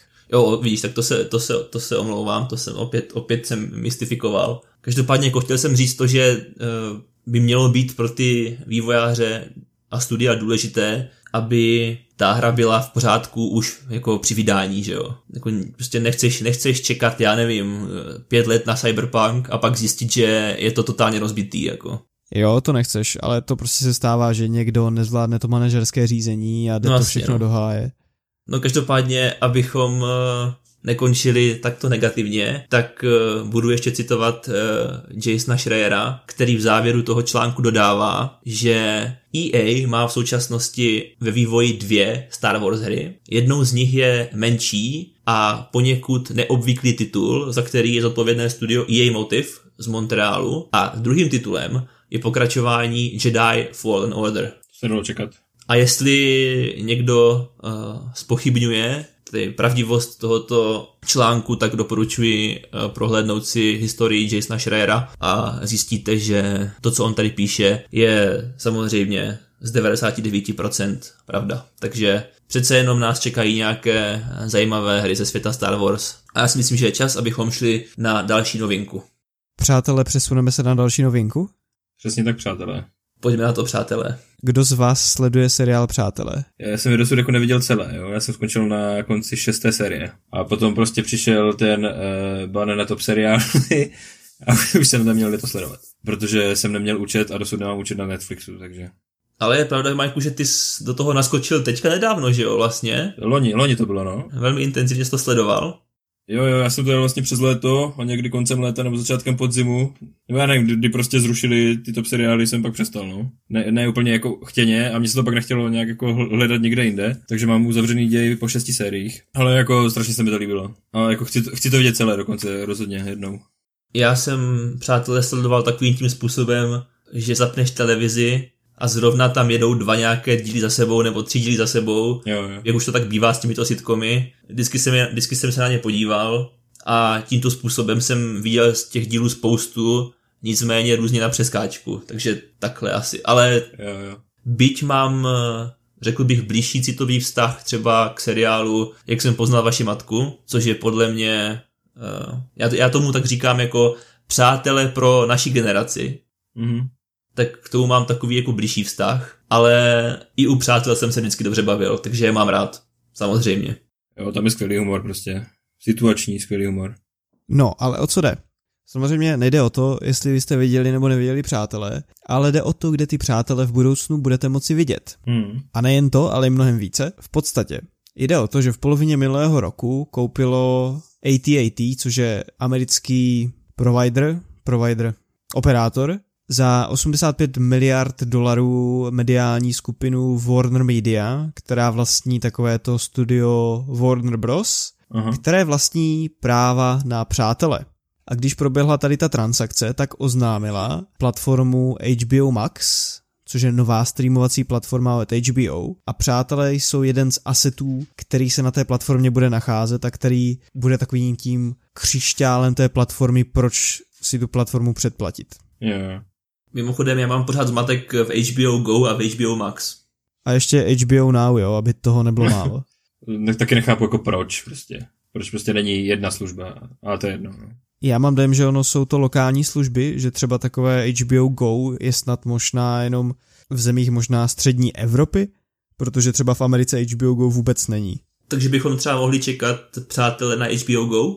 No to si úplně nemyslím, spíš si myslím, že tu budeš mít dvě streamovací služby od Netflixu, tedy od H B O. To je na facku. Jakože myslím si, že na H B O GO fakt Přátelé nebudou, že oni to plánují na tu H B O Max, která bude takovým tím Netflixem od H B O, protože H B O GO slouží opravdu spíš jako lokální nějaká platforma, bych řekl. No já nevím, a na druhou stranu můžeš si tam prostě pustit toho Outsidera, co tam bylo předtím, ten Zlatý kompas, ten seriál, His Dark Materials, že jo? Yeah. Tak to jo, a tak to vychází normálně i v televizi, to máš o tom, že na toho Outsidera taky musíš čekat na díl týden. To je pravda. Že oni to tam dají, až to běží prostě normálně na H B O v televizi. Hmm. Že to nevychází takovým tím způsobem, že ti to vyjde naraz, že nespoléhají jenom na tu platformu, ale že se to na té platformě objeví až tehdy, kdy už to lidé mohli vidět v té televizi. No je to, je to divný. No, každopádně, co je zajímavé ohledně Přátel, je to, že poprvé od roku dva tisíce čtyři se objeví šestice Přátel na obrazovce v novém dílu. A bude se jednat o improvizovaný speciál, to znamená, že oni se vrátí do stejného studia, ale nepůjde o klasickou epizodu, a upřímně já úplně nevím, o jakou epizodu půjde tedy. Mají se na tom podílet všichni ti přátelé. Hezké. To bylo hezky řečeno. No. Ale jestli to bude nějaké setkání a oni si tam budou povídat, anebo to bude epizoda Přátel po dvaceti letech nějaká improvizovaná, to jako fakt asi nikdo moc není. Prostě nebude to vyloženě, nebude to nová epizoda Přátel, která by měla scénář a že řešilo by se tam, co ty postavy dělali za posledních dvacet let, jako o tom to hmm. nebude. Bude to něco trošku jinýho. Nicméně si myslím, že jako fanoušci jsou stejně nadšení, tak jak to, tak jako tak. No ale za mě osobně, já si myslím, že tohle je jediný způsob, jakým se ti seriáloví přátelé mohli v dnešní době vrátit. Jo. Jo, protože já si myslím, že Pokud, pokud, se teda, pokud by se teda měli vrátit, tak tohle je podle mě jediný způsob, protože si nedokážu představit, že by se třeba snažili natočit nějakou novou jednu sérii, jo. I kdyby to třeba byla série, která by měla jen deset dílů nebo něco takového, tak já si myslím, že tady tyhle seriály by měly zůstat jako takové, jaké byly, a už do nich nějak v dnešní době prostě nehrabat, jo. Už by to bylo prostě riskantní, jako znovu to otevírat a vytvářet nový příběh. Ono by to mohlo dopadnout jako sněženky a Maxi po dvaceti pěti letech a to si myslím, že nikdo nechce. Ale sem tam se to s těmi seriály stává, ne? Byla teďka nějaká nová série snad Gilmorových děvčat pár let zpátky? Mám pocit, že ano. A to taky byl seriál, který hrozně dlouho neběžel, že sem tam se opravdu stane, že se stane takový jako reboot, hmm. nebo ne reboot, že tam opravdu jsou nové příběhy. Se pokračování po několika letech, no. Ano. A neplatí to samé i o Pobřežní lístce náhodou? A nebyla to úplně nová, to co rozjížděli? Já si myslím, že to byla spíš nová. Já pochybuji o tom, že tam hraje David Hasselhoff. Tak možná Beverly Hills, čtyřicet dva deset? čtyři sta dvacet, ne, čtyři sta, jak to je? Nevím, hele, já nevím, nějaký Beverly Hills prostě. No to je jedno. Prostě Beverly Hills. Jo, Beverly Hills. Prostě mám pocit, že nějaký takový seriál se taky dočkal tady těch dílů po x letech a nejsem si jistý, jestli to dopadlo nějak slavně. Hmm. Jo, ale vlastně i u těch Gilmanových děvčat, já vím, že to bylo a že to snad měly být nějaké čtyři díly podle ročních období snad. Já doufám, že si úplně nevymýšlím nějakou kravinu, ale mám pocit, že to měly být jako čtyři díly prostě. A to taky tak nějak jako vyšumělo. Jakože ono to proběhlo a pak se o tom už nějak nemluvilo. I když si asi nemyslím, že to byl úplně propadák, ale na to, jaký kolem toho bylo halo před vydáním, tak to potom tak utichlo velmi rychle. No s tím, že herci z toho samozřejmě neodejdou. Zkrátka, každý z šesti přátel má slíbenou odměnu dvě a půl milionu dolarů. Tak jinak by do toho nešli. To je solidní za půl hodiny kecání náhodného. Tohle byl podle mě jediný, jediný důvod, proč do toho oni šli, protože já pokud si vzpomínám, tak oni se sami vyjadřovali několikrát, že nechtějí. V různých roz... přesně tak, v různých rozhovorech, že nechtějí pokračovat. Ne z toho důvodu, že by to neměli rádi, ale že si myslí, že tak, jak to skončilo, je prostě správně a nemá smysl to už jakoby, jakoby kazit něčím novým. Mm, já bych s tím souhlasil. To je vtipný, já vůbec nevím, jak to skončilo. Já taky ne. Já jo, já jsem, jako je to vtipné, já jsem viděl šest sérií, ale kdysi dávno jsem viděl i poslední díl, takže já vím, jak to končí. Ne, tak to samozřejmě končí speciálním seriálem Joey. A, tak to nikdo nepočítá. Ano, o tom jsem slyšel. To už bylo trošku slabší, no. Jako. No maličko, no. Ale ten poslední díl je takový jako, jako docela legendární a takový smutňučký, no. Že u toho uroní tí fanoušci slzu prostě. A je to smutné, nebo je to veselé šťastné? Je to ves, takové, jako... Když vidíš úplně, úplně tu poslední scénu, tak prostě jako hardcore fanoušek uroní slzu, ale usměje se u toho, jo, takže prostě... Je, je, to, je to veselé, jako celý ten díl je prostě jako dobrý. Mně ještě napadá, že oni by s tím svým rozpočtem, co za to dostanou, skoro byli schopni vyvinout nějaký jaderný pohon do vesmírné lodě. To zní dobře. Měli by se ozvat společnosti DARPA, ne společnosti agentuře. No, tak ono to nakonec stejně skončí v botoxu, takže je to jedno. No a od šesti vlivných lidí, jako jsou Přátelé, se přesuneme jenom k jednomu vlivnému člověku. Ty jsi fakt mistr ostrých mostů, to se nedá. Ale ten jeden vlivný člověk má ještě dva jako výrazné poskoky. Ano, je tam nějaká ta žížala. A tím je Tonda Blaník a jeho nový chystaný seriál Republika Blaník, který běží od dvacátého čtvrtého února, i když tedy mně se zdá, že ten první díl byl spíš trailer na to, co přijde. Nebo myslíte, že to byl plnohodnotný díl? Já si myslím, že to takové, jako aby to člověka navnadilo, zaujalo a rozjelo to prostě. Takový úvodník. Jo. Mě to mátlo hlavně skrz hlas toho moderujícího, ano. Jak tam říkal, že tohle bude všechno, co s Tondou prožijete, nebo něco takového tam říkal. Hmm. Nicméně si myslím, že ten první jakoby, díl, ať už je to jako trailer nebo, nebo plnohodnotný díl, tak je velmi, velmi komický jako, a mě osobně zaujal. Jako u spousty těch momentů jsem se pobavil, kdy on tam jakoby, nějakým způsobem, způsobem konfrontuje události posledních jako, týdnů až měsíců. Vždycky, že jako to nějak jako pořeší. Bylo tam něco s Rátem, že mu zebrali ty džíny nebo co, že jo, v tom vězení a on jako dělá naštvaný, už se s ním nechce bavit, nebo s Ovčáčkem, ať se vykašle na Soukupa a pak tam ten titulek, kdy jako on tam ruší ten svůj pořád nebo co na Barandově, tak je to vtipné. Já bych řekl, že Blaníkovi rozhodně sedí víc ten seriálový formát, než hmm. formát filmový. Než by ten film byl nějaký špatný, ale... Ta druhá polovina je taková... No, jako řekl bych, že ten seriál, ta seriálová stopáž mu sedí prostě líp.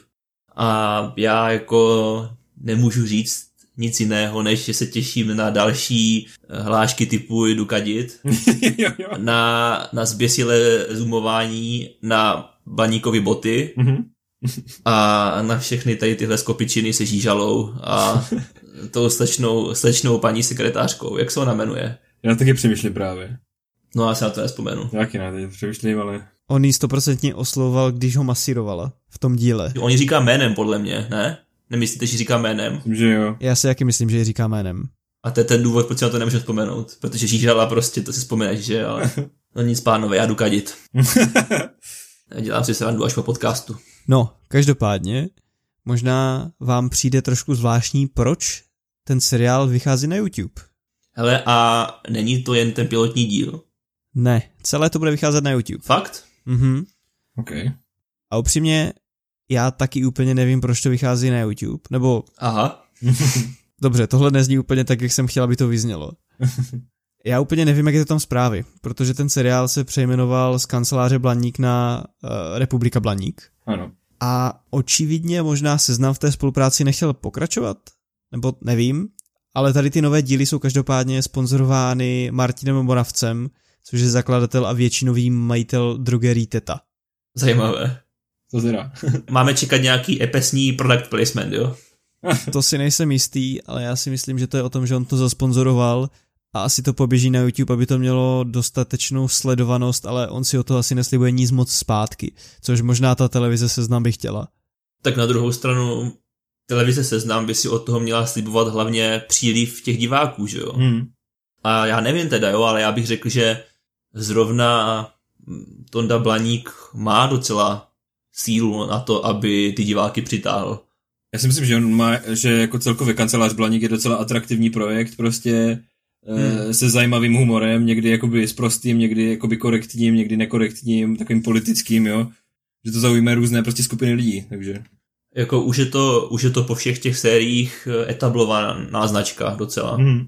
na tom českém mediálním trhu, takže pravděpodobně tam došlo k nějakým neschodám interním, to je asi, asi zřejmé. No nicméně mě to jako rozhodně nevadí, a já si to rád na tom YouTube pustím. Asi možná raději, než kdyby to byla Seznamu, takže pro mě se v podstatě nic nemění. Tak a já přemýšlím, jaký oslý můstek nahodím tentokrát. Pojď. Kam by měl směřovat? A já už vím, jaký můstek nahodím tentokrát. Je to tady. Já už to vím, taky už mě to napadá. Od Republiky Blaník se přesuneme k Vysoké republice. Pěkně, pěkně. Což je nový okruh, kterému se bude věnovat svět Star Wars. Konkrétně teď v září to bude asi pět nějakých komiksů a knížek. Bylo to představeno před pár dny a v podstatě jak fanoušci znají Starou republiku, jak znají tady to klasické Star Wars, tak to bude další období, kterému se teďka intenzivně Lucasfilm bude věnovat. Respektive věnuje se mu od nevím kolikátého, ale je to od roku dva tisíce osmnáct, takže už je ten svět dva roky ve vývoji a čekají nás nejrůznější věci stamano. Jak jsem říkal, v srpnu mají vyjít knížky a komiksy. A o čem to má vlastně být? Jedná se o jakési vrcholné období Staré republiky, kde v podstatě Jediové působí skoro tak jako rytíři kulatého stolu, že opravdu všechno tak působí tak vznešeně. A v tom světě Star Wars se přihodí nějaká katastrofa a tím startuje ten děj tady té Vysoké republiky s tím, že zase klasicky tam budou záporáci, o kterých bys nám třeba něco mohl říct ty, Michale? Já? No? Ty jsi říkal, že o tom si něco četl. No to zase ne, jako o tomto. já, jsem, já jsem četl něco o tom, že se to má odehrávat přibližně dvě stě let před událostí Skywalkerovské ságy. Tak to je pravda, to jsem neřekl, no. Takže děkujem za obacení. Jo, ty záporáky to ti neřeknu. Tak já řeknu, že záporáci se jmenují Nihilové a jsou popisováni jako vesmírní vikingové. Jedna ze jejich speciálních schopností by prý měla být vykolej dýnou loď z hyperprostoru. To zní dobře. A tedy ten děj toho seriálu se rozjede nějakou velkou katastrofou a potom už se úplně neví samozřejmě, co se tam bude odehrávat a všechno v tom seriálu, tedy seriálu, všechno tady v té, všechno tady v tom období by mělo být nové. V podstatě Lucasfilm nechce, aby tam byli nějací staří droidi, aby tam bylo cokoliv, co je známé a cíleně se bude věnovat tady tomu časovému období dvě stě let před událostmi skryté hrozby, protože tam může vymyslet, jaké příběhy chce. Už vlastně k tomu vyšel první nějaký plakát těch hlavních postav, které vyvinuli v Lucasfilmu od toho roku dva tisíce osmnáct. A to je asi všechno, co o tom zatím víme. Hmm. Já jsem četl, že jsou nějaké rumory, že by snad se v roce dva tisíce dvacet jedna mohla objevit nějaká hra, která se bude věnovat tady tomuto období. A samozřejmě potom by nás mohl čekat filmový debut a ten hrozí ale až v roce dva tisíce dvacet dva, kdy bude startovat nová Star Wars trilogie, která by se mohla, ale zároveň nemusí věnovat tady tomu okruhu, ale řekl bych, že jelikož to Lucasfilm takhle prezentuje, tak je docela pravděpodobné, že se dočkáme nějakého filmu, nějaké trilogie tady z té období Vysoké republiky neboli anglicky High Republic. Tyjo, Star Wars to je fakt nekonečná studnice novinek. Jako vypadá to tak, no, že to tak bude asi na pořád. Ale jednu si přinesl tento týden i ty, jo? To je pravda. To je pravda. Byť ve většině případech lobuju za to, aby tam žádné Star Wars novinky nebyly, tak tentokrát vzhledem k tomu, že jsem přinesl jednu i já, tak jsem vám tam nechal tuhle. A já si říkám, já si říkám, že ono to už někdy musí skončit. Jo, doufejme. Tak třeba v příštím díle našeho podcastu, který určitě vyjde hnedka příští týden. No. A já předpokládám, že k tomuhle už nic moc nemáte, protože se o tom nic moc jiného neví a já vám stejně na to moc neodpovím. Jdeme dál. A tedy asi se přesuneme k našemu oblíbenému tématu a to je, co jsme viděli, hráli a zažili za poslední týden. Nebo utrpěli. Nebo, a já tu mám otvírák, takovou otázku na Majka. Majku, už jsi změnil nastavení Favastu? To musí bavit, to jo, jo, jo. Paráda, tak už se tě na to nemusím ptát příští týden. Děkuju. No a jelikož mám pocit, že Mara to tento týden bude mít stručné, to, co viděl, hrál a zažil. Aby se zneplet. O co mi rozkecat o čemkoliv, že jo, to je prostě... Dobře, tak začni ty, Majku. Ok, já teďka pokračuju v audioknížce o Harry Potterovi. Už jsem skoro na konci páté knížky. Mluvil jsem o tom vlastně už v minulém podcastu, a jsem strašně rád, jako, že jsem se do toho pustil, protože to rozšiřuje nepředstavitelně povědomí o světě Harry Pottera a o tom ději. A No, doporučuji to všem prostě, knížky Harryho Pottera jsou super. A jinak jako, co jsem tak jako zažil a hrál, není toho nějak jako moc, nebo spíš nic. Já tu mám tak jako zážitek z, z reálného soukromého života. Majku, pojď na to. Kdy jsem byl jako na plese a vyhrál jsem tam jako jednu z hlavních cen, kterou je prostě tiskárna. A jako jsem z toho úplně nadšený, protože my jsme chtěli před Vánocema kupovat tiskárnu a nějak jsme se na to vykašlali. A toto tiskárna, která má hodnotu tak jako patnáct stovek, možná šestnáct, a já jsem do ní vrazil za losy na, na plese jenom dvě stovky, takže jsem na to jako mega hrdý. A já můžu tu Majkovou hrdost potvrdit z první ruky, neboť když si ji už v takovém jemně, mírně podroušeném stavu přinesl ke stolu, tak ta hrdost z něho vyloženě tryskala. Jako, já jsem tomu nejprve nevěřil, protože já většinou nic nevyhrávám, když něco vyhraju, tak je to knížka, která mě absolutně nezajímá. A tentokrát jsem opravdu vyhrál jednu z hlavních cen. Když jsem šel přebírat, tak už jsem byl značně jako omámen. Kvalitním vínem, vínem omámen? Kvalitním vínem omámen, doslova. Prostě jsem vyhrál tiskárnu a to je hlavní. No, byl z ní nadšený, to můžu potvrdit. Byl jsem z ní nadšený, já jsem z ní nadšený stále, takže... Už jsi rozbalil aspoň? Hej, ještě, ještě ne. Pořád, pořád mám tady v koutě místnosti a kochám se tím, jak je krásně zabalená v té krabici. Že dokud není rozbalená, tak jako není nějak zaprášená, poškozená, že jo, takže si to užívám tak.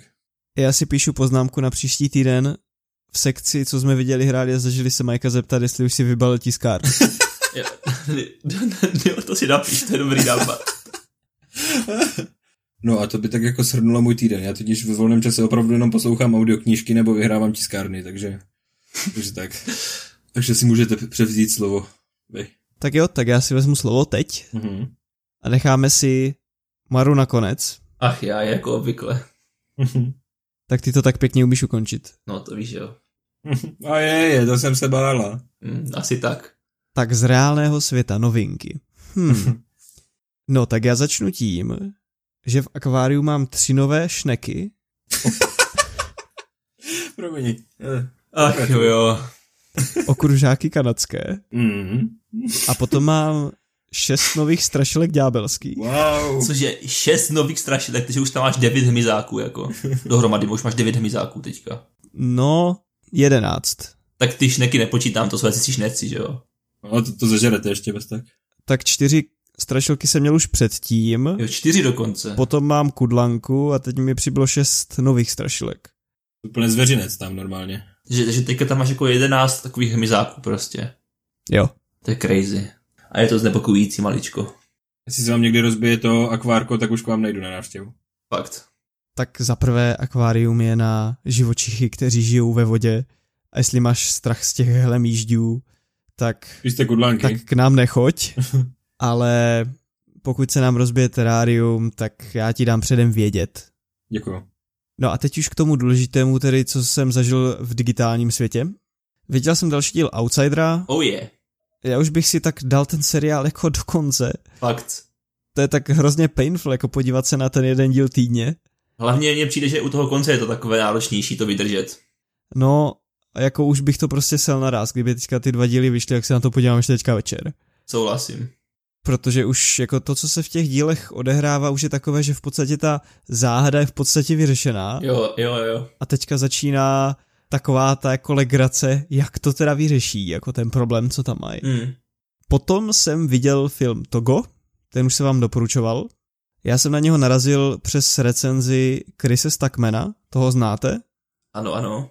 To je youtuber anglický, tedy americký, co dělá recenze na filmy a dělal recenzi na Volání divočiny, kde hraje Harrison Ford a pes, který je čistě udělaný pomocí C G I. A on tam dával do kontrastu to, že ho to z toho zážitku filmového trošku rozrušuje. A proč to neudělali praktickými efekty s živým psem, když ve filmu Togo, který vyšel minulý měsíc, to naprosto v pořádku šlo. A potom, co jsem viděl ten film Togo, s tím naprosto souhlasím. Já jsem tedy neviděl Volání divočiny, na to jsem viděl jenom trailer, ale už z toho traileru ten pes vypadá tak jako gumový medvídek. A musím říct, že ta práce se zvířaty v tom filmu Togo je jako super. A zároveň se mi líbí i to, že je to podle skutečné události.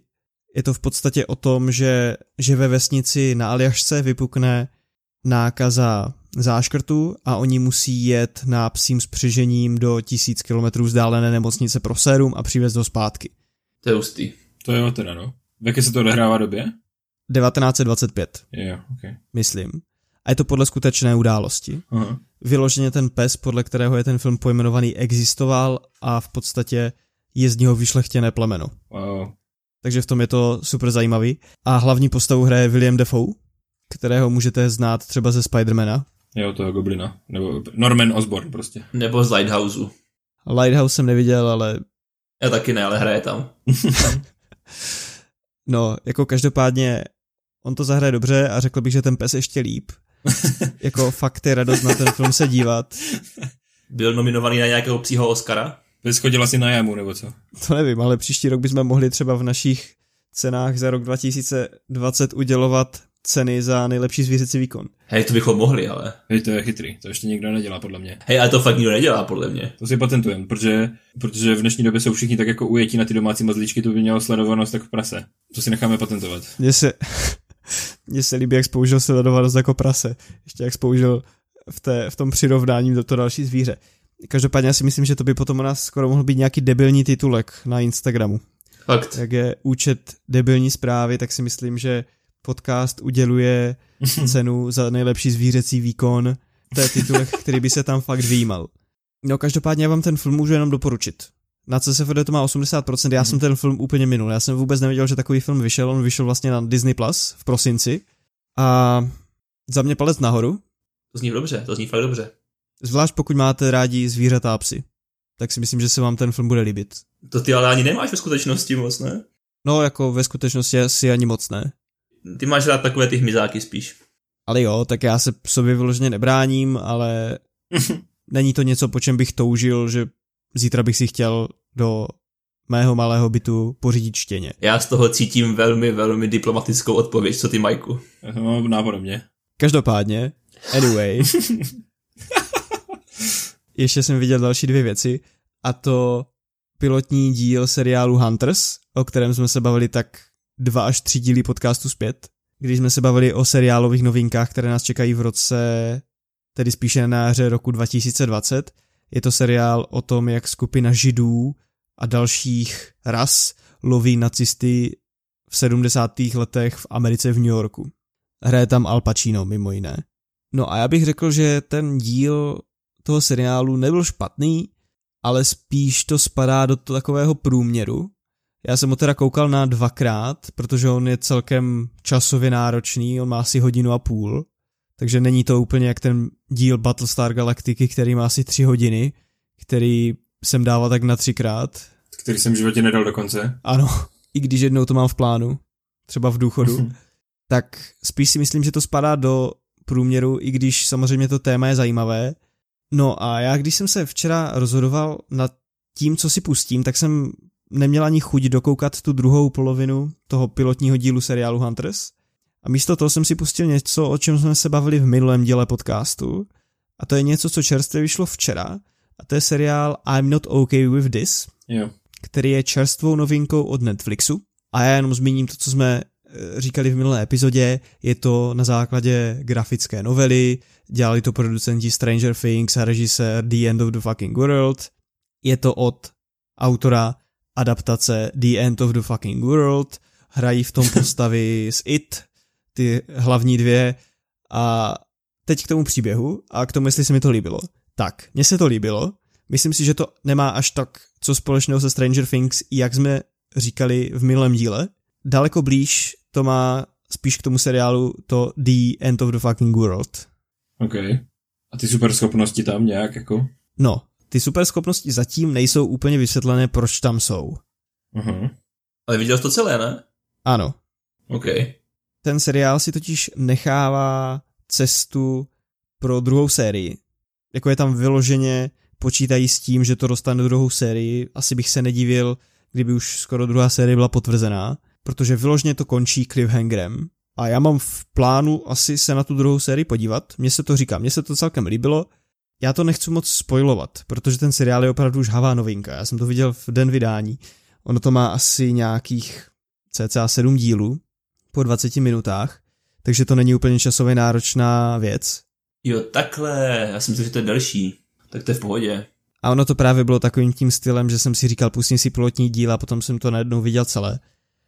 Ale nutno dodat, že to bylo kvůli té stopáži. No a k tomu příběhu jde tam o to, že před rokem se zabil té hlavní postavě Sydney, té dívce, otec a ona má psychické problémy, zároveň úplně nezapadá do školy, do které chodí, a její nejlepší kamarádka začne chodit s klukem, který jí úplně nemusí a ona ho úplně nemusí, takže ona má pocit, že přichází o tu nejlepší kamarádku, takže jí se tak hroutí svět. A najednou do toho ona začne mít stavy, kdy se jí právě začnou projevovat i superschopnosti a celý ten seriál je o tom, jak ona popisuje to, co se jí děje do svého deníčku. Okay. Takže je tam nějaký příběh, který se točí kolem střední školy, končí to takovým tím homecoming plesem. Mm-hmm. A já k tomu nemůžu moc říct, no. Mně se to líbilo. Třeba v příštím nebo po příštím díle. Jestli máte nějaké otázky, které vás zajímají, tak já vám na ně odpovím, ale jinak takhle úplně nemůžu jít do detailu. Mě zajímaly právě ty superschopnosti, jako jaký tam mají smysl, jak jsou vysvětlené. Ty říkáš, že právě moc nejsou, takže... Já jsem si celkem jistý, že oni budou vysvětlený mm. v té druhé sérii. Mm. A říkáš, jako Stranger Things v tom prostě nevidíš nějaký jako vliv nebo inspiraci nebo já nevím co. Ne, jednak se to odehrává v současné době mm. a Stranger Things jsou daleko větší sci-fi. Mm. Tohle je spíš o přátelství a o vztazích a ta hlavní postava trpí tím, že má ty superschopnosti, které neumí kontrolovat, když se do, dostává do emočně vypjatých situací. Takže to není úplně ta hlavní dějová linka, proč se jí děje to, co se jí děje a nějaké zkoumání nějakého jiného světa, ale spíš ona řeší to, v jaké situaci. Životní. Kdyby tam ty superschopnosti nebyly, myslíš si, že by to fungovalo stejně? Já si myslím, že to je možná věc, co ten seriál trošku odlišuje, ale ve finále asi jako proč ne, ale kdyby tam nebyly ty superschopnosti, tak já nemám asi takovou tendenci se na to podívat, jako když tam ty superschopnosti jsou. Mm, chápu. Protože to je určitý takový jako tajemný element. Asi tak. Kdyby tam ty emoce nebyly, tak v podstatě víš všechno, co se v tom seriálu děje a nemáš tam nějaké to tajemno a tak. Myslíš superschopnosti?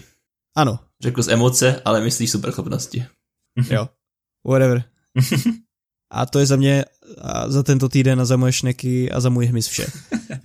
Hlavně ti šněci by mohly být docela výživní. To teda. Tam bude bílkovin. Mhm. No já doufám, že ti šneci nebudou výživní pro moji rybu, která se od té doby, co jsou v akváriu, baví tím, že sráží ze stěn. Inteligentní to stvoření. No, takže já jsem toho příliš mnoho nezažil, když teda pominu samozřejmě ples, o kterém mluvil Mike, tak v tom světě popkultury jsem toho moc neskonzumoval. Kromě teda ve skutečnosti mám tu jednu výjimku a to je, že jsem, a to i přesto, co jsem říkal v minulém díle podcastu, tak i přesto jsem se dodíval na Mythic Quest mm. a řekl bych, že většina, nebo většina, téměř vše, co jsem o tom seriálu řekl v minulé epizodě, tak platí a musím teda ale souhlasit s tím, co říkal ty Peťo ohledně toho pátého dílu a to je, že je za prvé skvělý a za druhé jsem brčel jak želva. No. Zvlášť potom na konci, kdy už jako dochází jako u obou těch postav k jakému si uvědomění, tak tam kanu, kanuly slzy. Přiznávám se k tomu. Je to pěkné, no. Nebo jako ten konec je prostě, působí to tak, jak normální život, no. Přišlo mi to hodně povědomé. To je, víc k tomu asi netřeba dodávat. No, nicméně, abych spojil svět podcastu a svět skutečný, tak v minulém týdnu jsem utrpěl stříhání předchozího dílu podcastu. Doteď jsem se tím zabýval já, dámy a pánové. Což mě vedlo k přemýšlení. Zamýšlel jsem se nad smyslem života. Pozdě zrající filozof, jo? Začal jsem, přesně tak, začal jsem studovat filozofické systémy.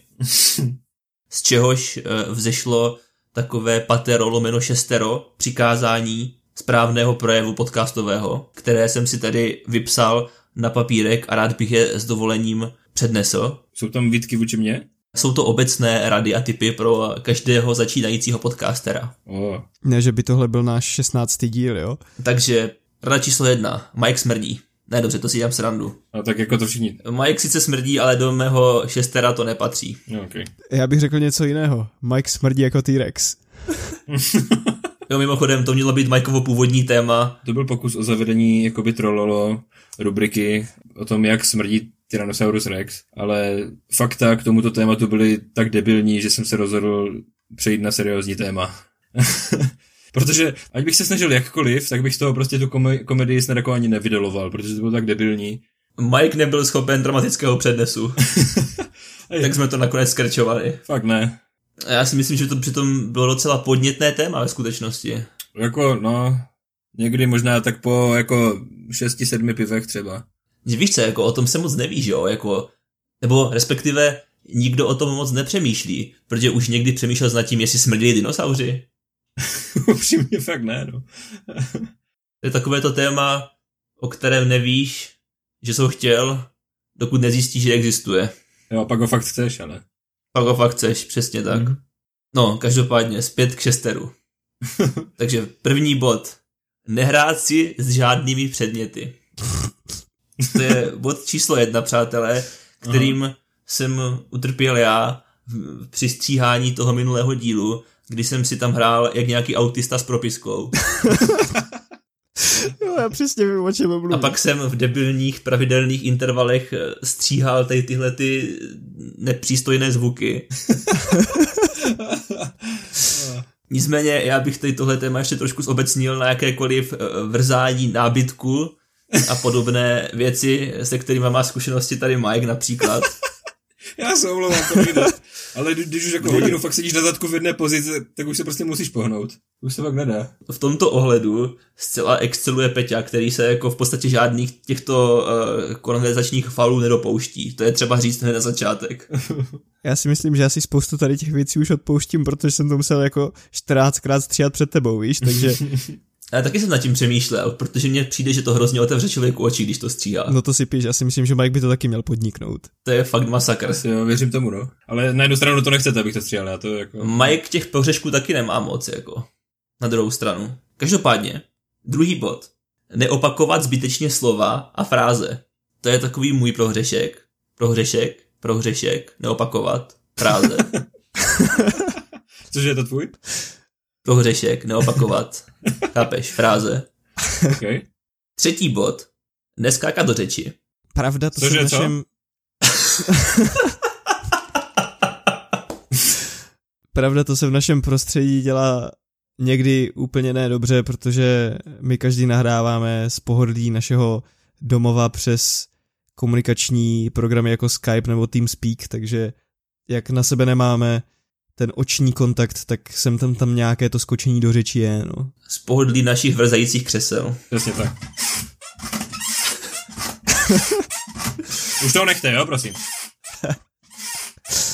No, takže vlastně ten třetí bod to nás trošku omlouvá naše, naše situace, ale přes, přesto je to důležité, přesto je to důležité, neskákat do řeči. A no, ještě jednou bych zmínil neopakovat slova a fráze, neopakovat slova a fráze. Dalším bodem, a to je bodem číslo čtyři, je bod, který zní raději pauzu, než hm. hmm. Tak.